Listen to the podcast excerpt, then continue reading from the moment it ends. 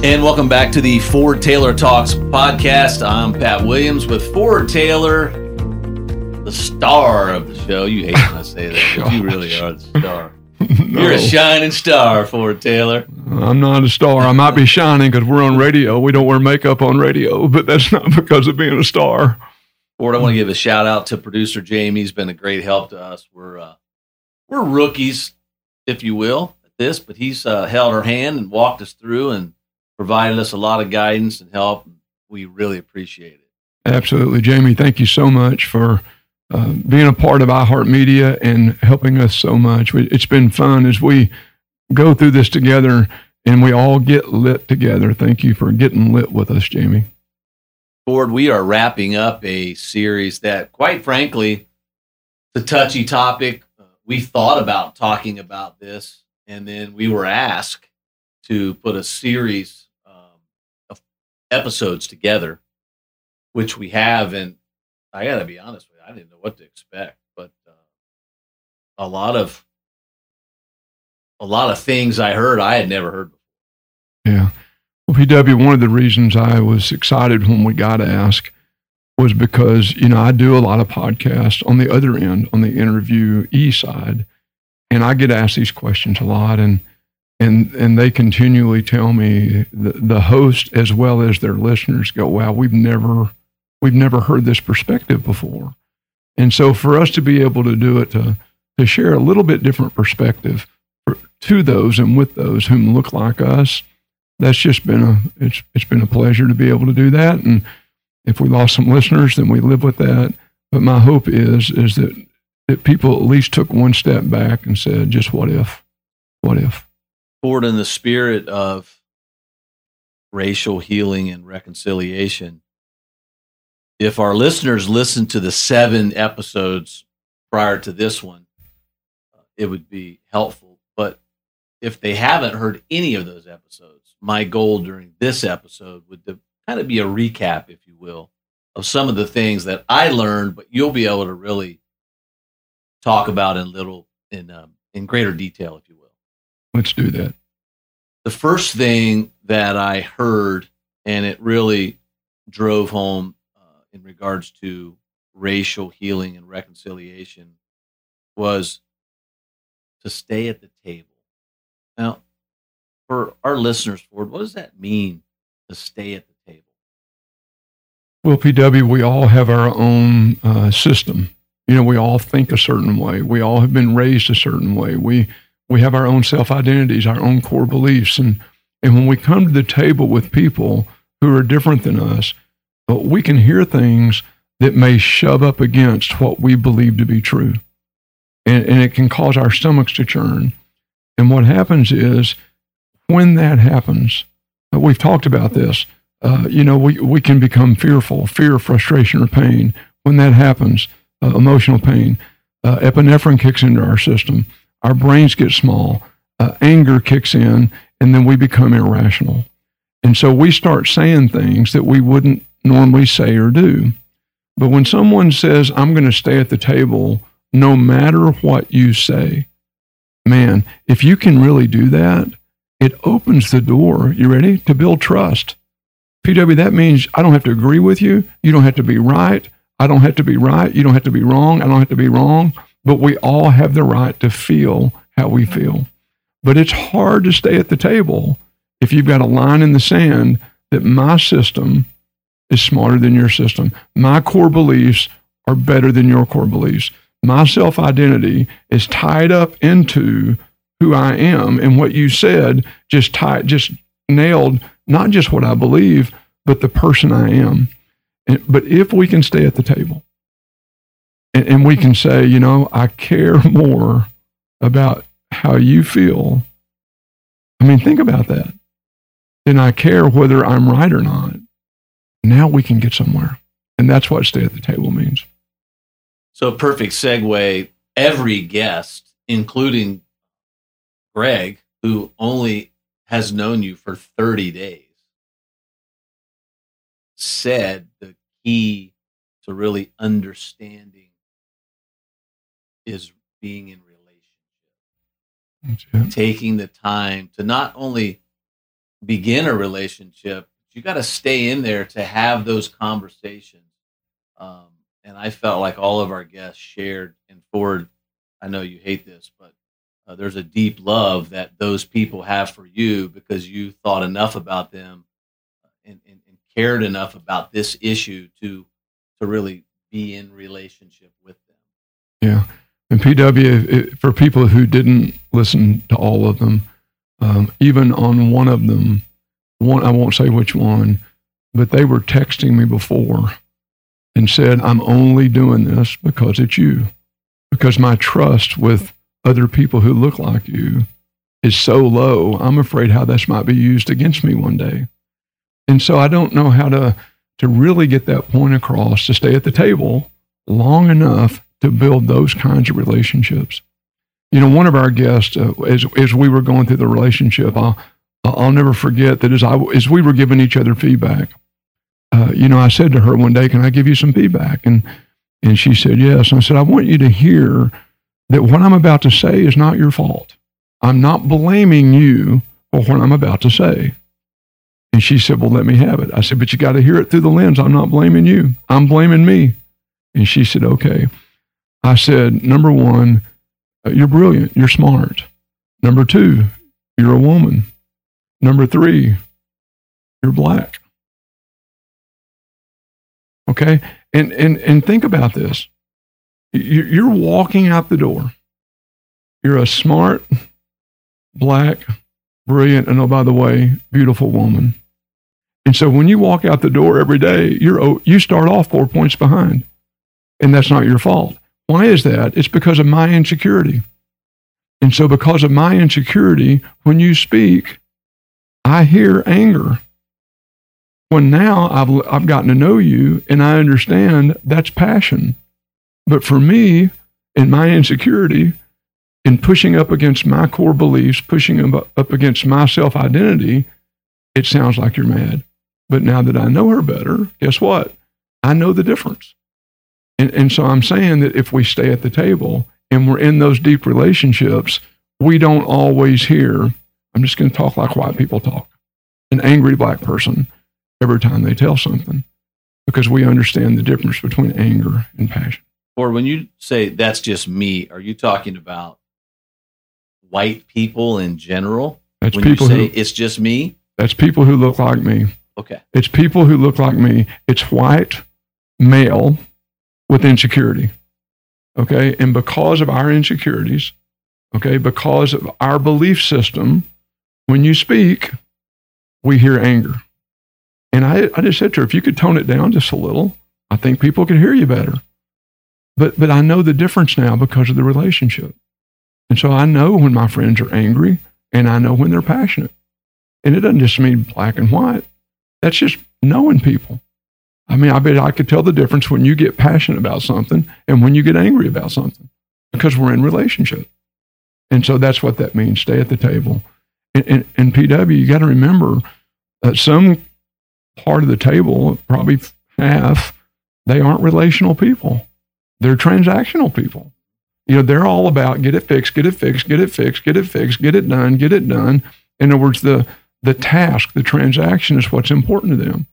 On the other end, we got the people that the relationship's what's important. Well, it's hard for transactional people to stay at the table to build the relationships so we can get the transaction done. But if we can understand that and be able to stay, again, I still believe that those tables that I'm talking about become part of the solution. Ford, would it be safe to say that in your short time with Greg, you saw a transformation from transactional to relational, which some people uh, wouldn't understand that term. But did you see that in him in just the short time that you were with him that that there was a more value on the relationship side? Yeah, as Greg said in his interview himself, you know, I showed up at the right time because I was in a broken place. And I was open to hearing because of my brokenness, because of what I had done. And, and so I watched him quickly go from, and I didn't know him before, but from his own words, maybe someone who wasn't open to the kind of feedback that he heard in our days together, He wasn't open to what he had heard because he sat in the room and listened to me do a podcast on the subject. You know, before this, he probably wasn't even open to hearing. And now he's going, wow, look what happened by changing the way I think. It changed the way I feel, which means it changed my emotions. It changed, it gave a chance for my heart to change. Well, by changing those thoughts, having new knowledge. Remember, new knowledge leads to new attitude, which leads to new behavior. Old knowledge, old attitude, same old behavior. And so he experienced new knowledge, a new way of thinking, which is Uh, a new attitude, which is a new way of feeling, which is a new behavior, which is a new way of acting. And you heard him say that he came home and his behavior changed. And he shared the stories about what he came back and did with his wife, his children, community leaders. And so, yeah, but we have to have a change in the way we think to be able to change the way we feel, to be able to change the way we behave. So think of it, PW. Think about even this issue that we're talking about, and you can apply this to any issue. Okay? If we keep thinking the way we've always thought, we're going to keep feeling the way we've always felt. If we keep feeling the way we've always felt, we're going to keep behaving the way we've always behaved. And if we keep behaving the way we've always behaved, we're going to keep getting the same outcome we've always gotten. The results are not going to change. Now, you and I both know, go look in the dictionary, and that's called insanity. At what point do we stop the insanity? At what point do we stay at the table? Do we build the relationship so deep that we can hear each other? So we can have a change of thought, a change of heart, so we can see transformation? Or do we just keep doing the same thing over and over again and expecting things to change? That's good stuff, Forty. You know, one thing that I wrote down in my notes was in the spirit of racial healing and reconciliation that we need to start listening with our hearts. And as you and I have had deep conversation, people in general aren't very good listeners anyway. And now we're asking them. So let's just get past this. They don't listen. They're running social commentary while you're speaking. They already know your answer. They're worrying about what they're missing on their phone. I mean, so we're bad listeners anyway, but now you're telling us to, besides being bad listeners, now we have to listen with our hearts if we're really going to experience change around this subject. Yeah, and, and, and I'm telling you, that's something I'm still working on. I may go to my grave working on that one. It's hard not to think of what you want to say while someone's talking. I mean, to get your brain to focus 100%, to hear the words and the meaning behind the words, to be able to read the facial expression, to see the body language. You know, what are they really feeling underneath or over the top of what are they saying? Because if I'm thinking about how am I going to respond and tell them I don't agree with them, if I'm going to say but, but, but when they finish, guess what? I'm not hearing how they feel. I'm only hearing what they say. And, and I'm telling you, I'm admitting to you and our audience, that's not easy. And I still have to be careful. Uh, you know, one of the things that we talk about, even on our team, I mean, my wife and I talk about it. Uh, I, I, you know, I, I, have some gifts and I have some things I'm not gifted at at all. And one of the things that, that we share is that often our number one asset is also our number one liability. Our number one gift is our number one problem. And so our team tells me, you know, Ford, uh, you can be intimidating because uh, I have a core belief that when you get to the truth and the facts and those line up, relationships are immediately restored. So when I'm out doing that for other people, they pay a ton of money for it. Why? Because I'm getting a quick, fast solutions for them. But boy, when I do it for myself, when I start asking you questions to help me understand what you're saying to me, to get to the truth and the facts, all of a sudden you don't care how I feel. So it's this great gift when I do it for you with someone else, but I do it for me with you, all of a sudden it's my biggest liability. When right the opposite is true. I care so much how you feel. I don't want either one of us to leave in a muck. that, that I either leave with a blind spot or you leave with lens that's just not true. But that can sound offensive to you when we're talking about me. But when I'm helping you with somebody else, you mm-hmm. love that gift. Yeah. You see what I'm saying? So we have to be careful, all of us, that as we're listening, that we don't let our biggest asset, whatever that is, become our biggest liability, even at the same table. You know, after the George Floyd murder and the subsequent rioting, I had a black friend reach out to me and say, Hey, let's get together for a cup of coffee. And while you were just talking, A, I was listening, but I was also thinking about really a missed opportunity during that meeting. And I love this brother dearly, huge heart, lots of influence in my hometown of uh, Springfield. But I'm thinking, I was really listening with my head, and I was very intentional about letting him talk most of that meeting, and he appreciated that. But I don't know if I was listening with my heart now that I think back on it. And what's great about working with you and doing these podcasts, now I can go back and make that right. Uh, you know, well done. You know, I can I can literally go back. I already made a note. I'm going to call him. I'll go back and sit with him, apologize, and he and he'll say it because I know him. What are you apologizing for? Yeah. But I'm going to tell him why, and again, it will it'll it'll help he and I's uh, relationship. It absolutely will. And, and PW, what you'll find is that a lot of us that are white that believe that we have deep friendships with those of us who are different skin color, you start finding out they're not as deep as you think because we listen with our head. And when you go back and you do this, you may find that he'll share some things with you because now there's a trust level that he may have never shared before. You know, th- those athletes that we played sports with in high school, those relationships that we had over time that never really told us these things. Okay. And we thought we were friends, but we had not built the trust for them to be able to share with us the things that we've heard over the, over this series, over this series of what would it take to bring racial reconciliation. I want to make sure that we add a bullet point to listening with your heart. Don't confuse passion with anger. That's right. And, and again, when people talk with passion and they're pushing our buttons, we hear anger. It, it, it, and again, and we blame them because they're angry. Now, there's also times that people are angry. But guess what? Let them be angry. Let, let them spew. It's okay. I tell people, I'll be your tree.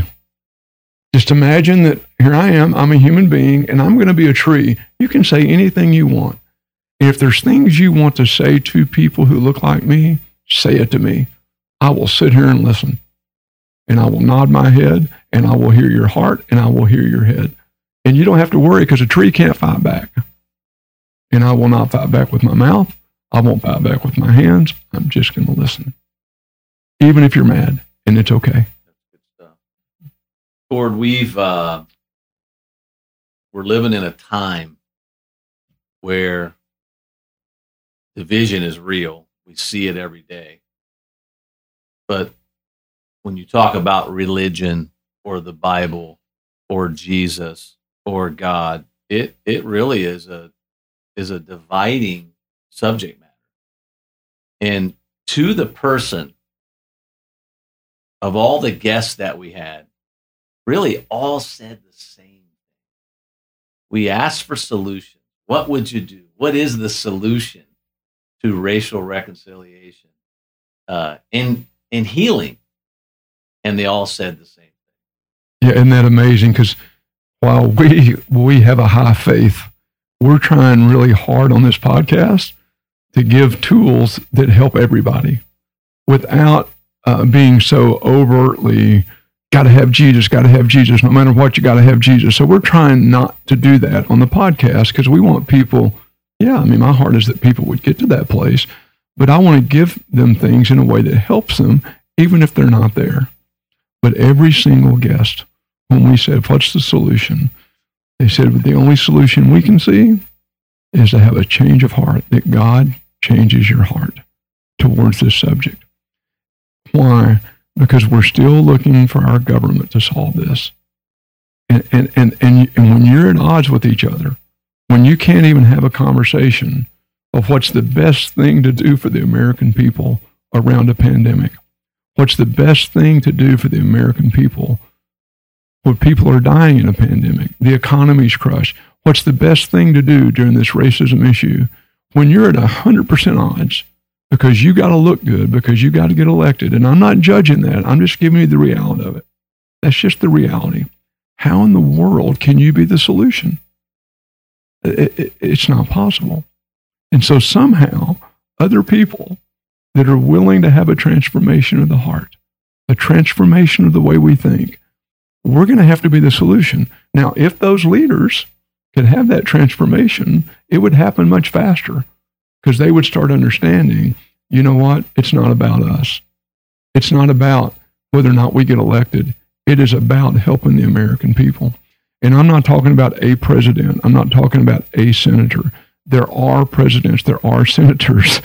So don't put them all in the category I just talked about. But if you think about it as a category, as a government, how in the world do you beat each other up during an election and just destroy each other's reputation and then go to the table? I mean, can you, and then expect to bring reconciliation? Can you imagine me doing a job interview with an employee and the whole interview just beat the snot out of them? Tell them they're useless, you got no integrity, you're dumb, and then bring them to work and say, now let's work together. It's just the most illogical thing I've ever heard. So where does the church I mean what what role does the church play? Because it's been quiet, in my opinion. Now, of course, you'd have to turn off all media and really do your own work. Mm-hmm. My my church family has been very active around this subject, very active in racial healing and reconciliation. That's only what I see. It's going to take more than one church. Yeah. Yeah, well, you got a couple of things going on. Number one, uh, individuals, I mean, the ecclesia, the church, are the sent ones, the ones that go out. And then you got the buildings where we go in. Okay. But the individuals right now, they're afraid. You know, they don't know what to say. If, in other words, if, if you give your opinion on something that's counter to what's the public cultural opinion right now, you just get slammed. In other words, you can have the right to your opinion, but you don't give me the right to mine. And because of that, the church is afraid right now. I know so many church leaders, PW, they're, we're ready to stand up. I mean, we're ready to say, guys, enough is enough.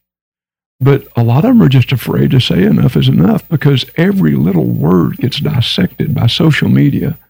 And you can say a thousand of the right things in one sentence. And even if it's right, it can be taken out of context. And then all of a sudden you get hammered for that one sentence. And so where's the church right now? I think they're a little bit afraid. Okay. But we have to get over that fear because, and, and the other thing is, let's be honest. We as a church, you know, this thing that we call the body of Christ. Remember, we talked about communication on our podcast. And 93% of what we communicate is an individual. 55% of it's our body language, 38% is our tone of voice, and only 7% is our words. So think about this body that we call the body of Jesus Christ. And think about the 93% that we collectively communicate. We're not doing ourselves any favors. I mean, we're, we, we talk so much about what we're against instead of what we're for. And then the things that we say we're for, we fail miserably in those areas. And so our 7% words and our 93% body language, and I'm talking about collectively, they don't line up. And when they don't line up, guess what? No you, credibility. No credibility. And so if we want the church to have a voice, then we have to we have to start lining up. You know, when we say, if you find Jesus, you find peace and patience and hope and joy and goodness and gentleness and kindness and meekness and humility and you're full of love and You care about others more than you care about yourself. I mean, that's what we teach. But does the 93%, does the tone and the action, do we show that? Is that what people look and go, oh, yeah, that is right? I would argue the answer is no. You know, when, when, when you say that we have a, a, a playbook that we call the Bible that says don't gossip, I mean, how many people do you know that don't gossip? Very few. And we do it in prayer meetings. Oh, yeah. Through prayer requests. Yeah. I, I'm just saying that if the church wants influence, then our body language and our tone at some point are going to have to line up with our words. That's a whole nother podcast, isn't it? that's, a, that's a whole nother. That's a that's about seventeen podcasts right there. Ford this has been a uh, a real eye opener. It's been a been a hard few hours that we've spent here sharing and hearing and listening. But thank you for leading. And after sitting through the episodes and hearing the stories from your friends, which you've uh, stayed at the table with, that you've built the relationships with, that you've listened with your heart and and are in deep covenant with them. Even people that you've just met. I don't I don't know who else could have sat there and led this. I mean, I, I I know people, I know leaders, but I don't know who could have brought the experience uh, to this subject like you did. Well, PW, you know, I, I, uh, very kind words, and I appreciate it. And I, I, but I want you to hear they stayed at the table too. This wasn't a one-sided stay at the table. Yeah, good point. I mean, they stayed too. Uh, I, I I had to be taught. I had to listen, and and and and they would all tell you their perspectives have changed, just as mine have changed. And so, thank you for the kind words. But you know, one person can't stay at, I mean, one person can stay at this table by themselves, but nothing gets accomplished. And so when a group comes to the table, uh, or two, or three, or four, they all have to stay. Because if, if three leave and one stays, we still get nowhere. So thank you for the kind words, but let's remember they stayed at the table too. Ford, as we wrap, you know, we have this tagline it's love, influence, and transform we almost had that switch there, but there was a smart person in the room. Was that Sandra? Was that one of the girls? Somebody? Oh, you Shh, don't say that.